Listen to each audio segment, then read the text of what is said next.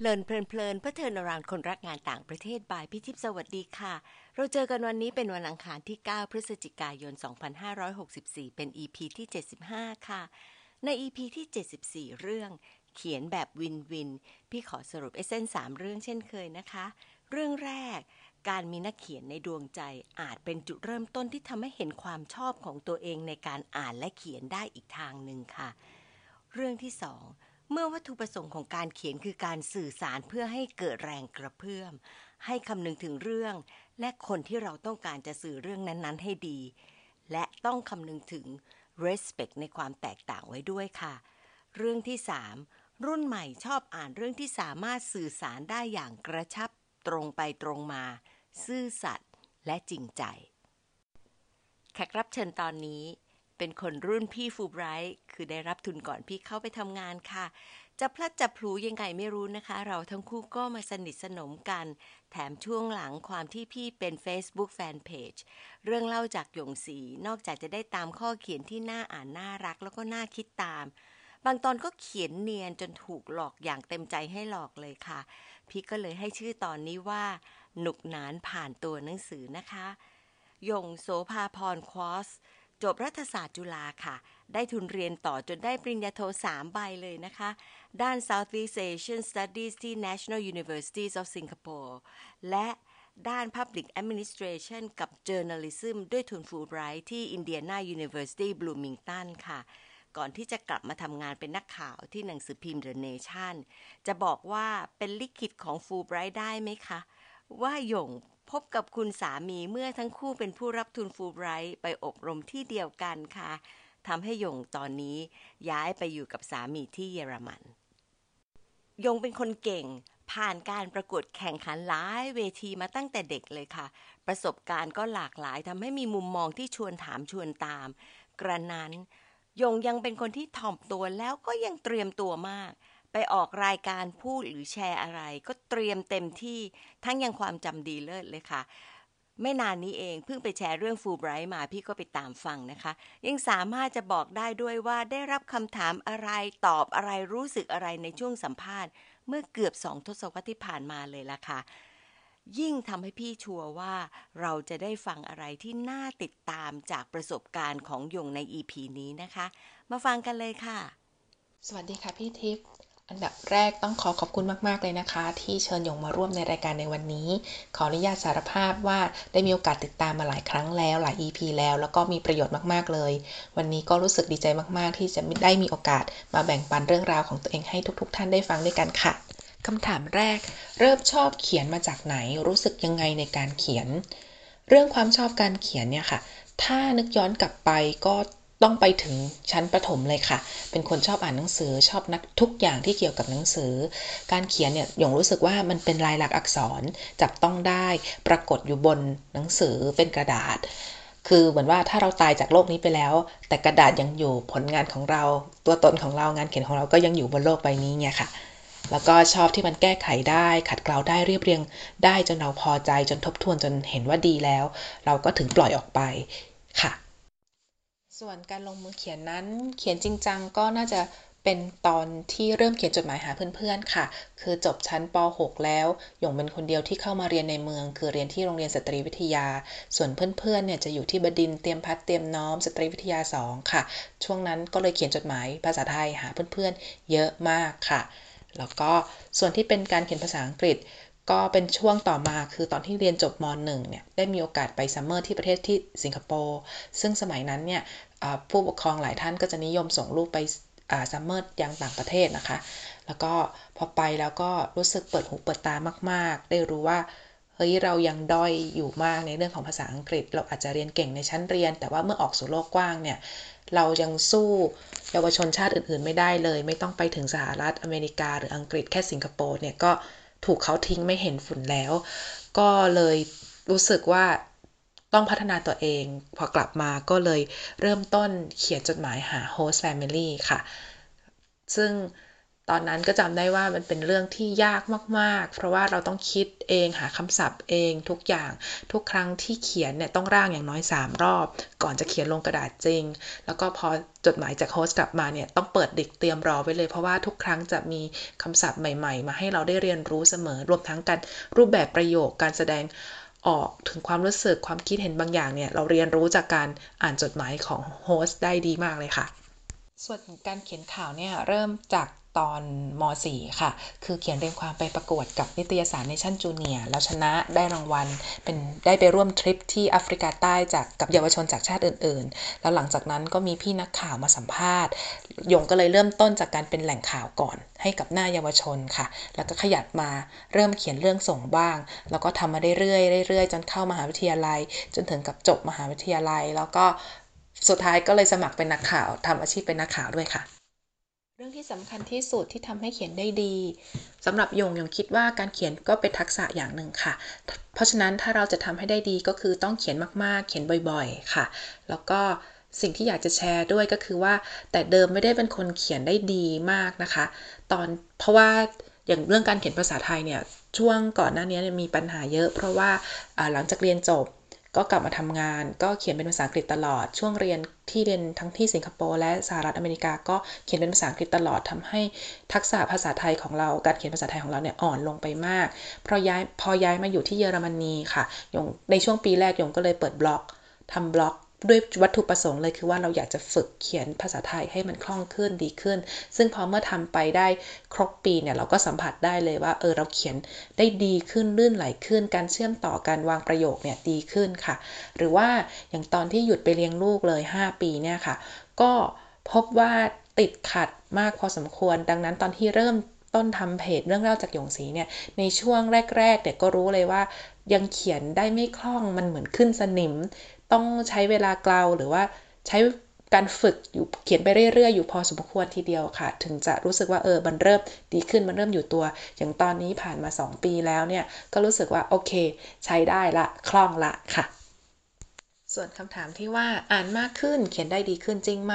เพราะอะไร ถ้าถามยงคิดว่าเป็นจริงครึ่งเดียวค่ะ การอ่านมากเนี่ยดีแน่นอน แต่ถ้าอ่านอย่างเดียวแล้วไม่ลงมือเขียนเนี่ยก็ไม่ดีนะคะ แล้วก็ เวลาที่เราอ่านมากๆเนี่ยบางทีมันเกรง เพราะว่าพอลงมือเขียนเนี่ยเอ๊ะเรากำลังเรียนแบบใครหรือเปล่าเอ๊ะแบบนี้มันมีคนเขียนมาแล้ว เพราะฉะนั้นเนี่ยจริงๆ ก็อยากจะแนะนำว่าเราอาจจะหาอ่านได้ค่ะ แต่พอเราจะลงมือเขียนเนี่ยให้ปิดสวิตช์ไปเลย แล้วก็ปลดปล่อยความเป็นของตัวเองออกมาเลย ให้มันไหล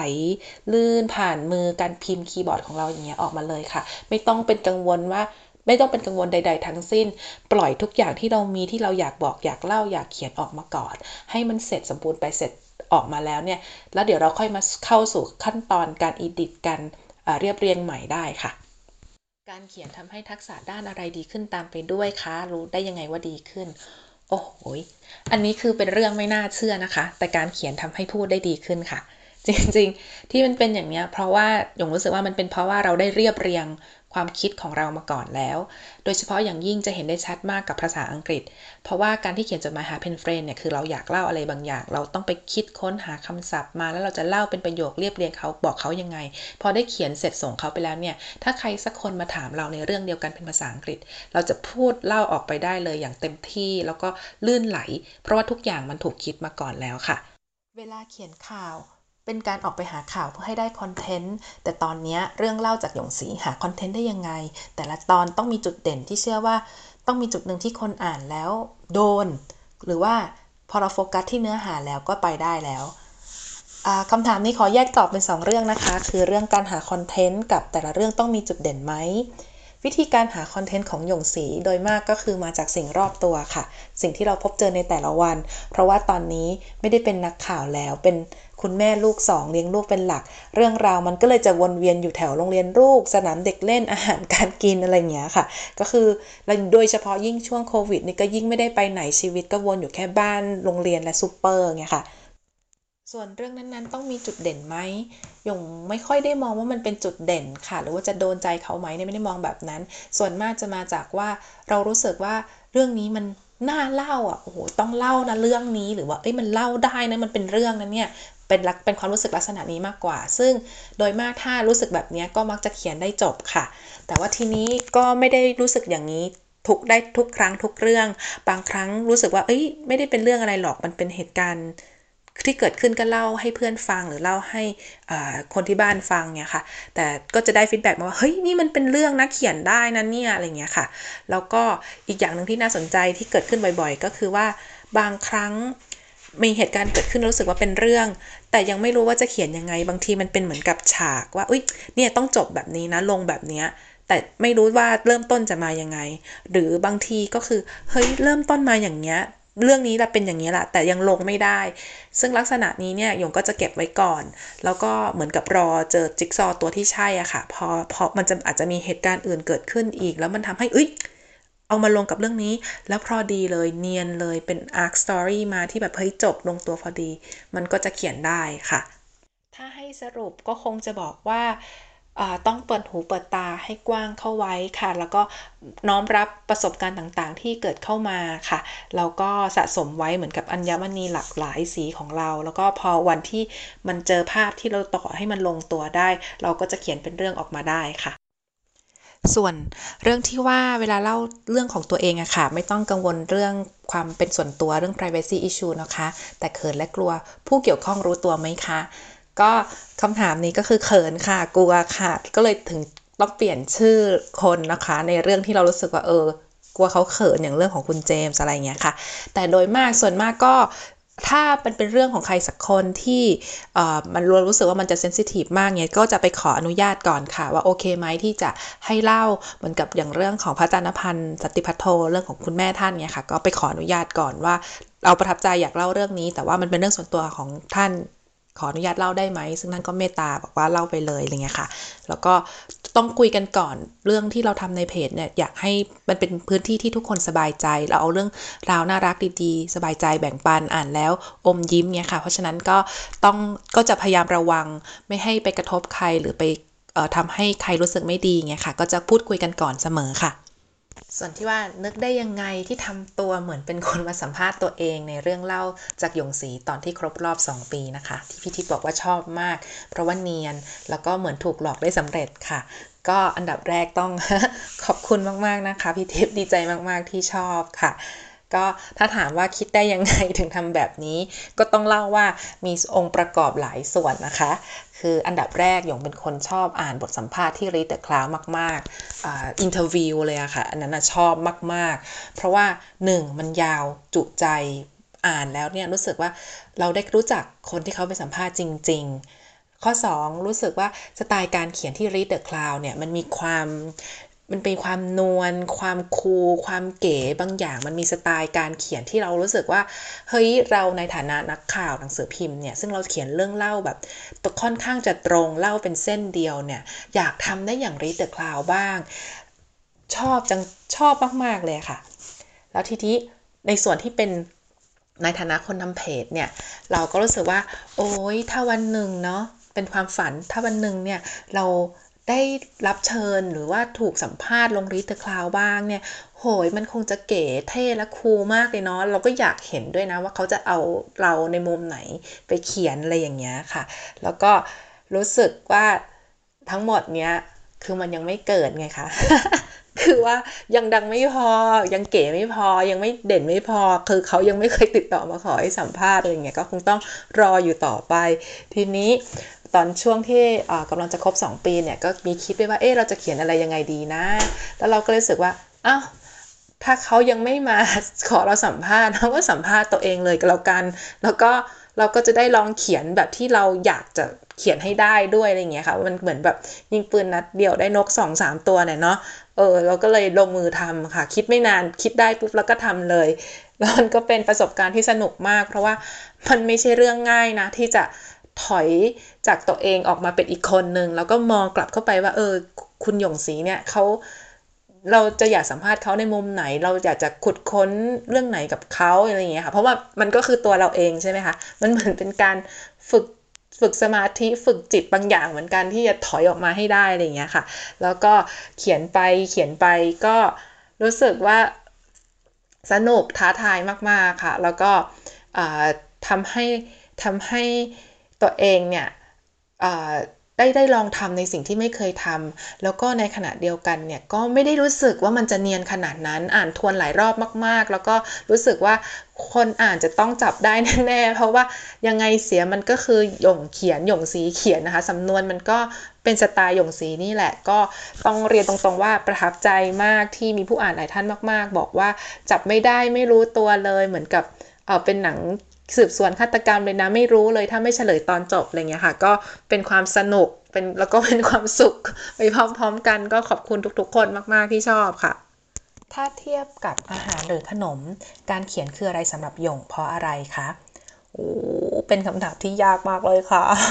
เพราะว่าไม่เคยคิดเลยเนาะว่า โอ้ถ้ามันเป็นอาหารจะเป็นอะไรอืมยงคิดว่าการเขียนสำหรับยงนะคะ เหมือนกับ อาหารประเภทเส้นค่ะ ถ้าเป็นทางตะวันออกก็เส้นก๋วยเตี๋ยวบะหมี่เส้นเล็กเส้นใหญ่นะคะ ถ้าเป็นตะวันตกก็จะเป็นสปาเกตตี้แล้วก็มีเส้นอีกสารพัดมากมาย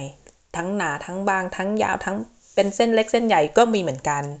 เพราะว่าที่มองเป็นอย่างนี้ เพราะว่าสำหรับคนที่เฉยๆกับอาหารประเภทนี้ก็คือจะกินหรือไม่กินก็ได้ใช่ไหมคะ แต่อย่างหยงเนี่ยคนที่ชอบเนี่ยคือชอบการเขียน มันเป็นอาหารหลัก มันคือสิ่งที่ต้องกินเป็นประจำอาจจะไม่ทุกวันแต่ว่าต้องมีอยู่เรื่อยๆ เพราะสำหรับหยงเนี่ยการเขียนเหมือนลมหายใจ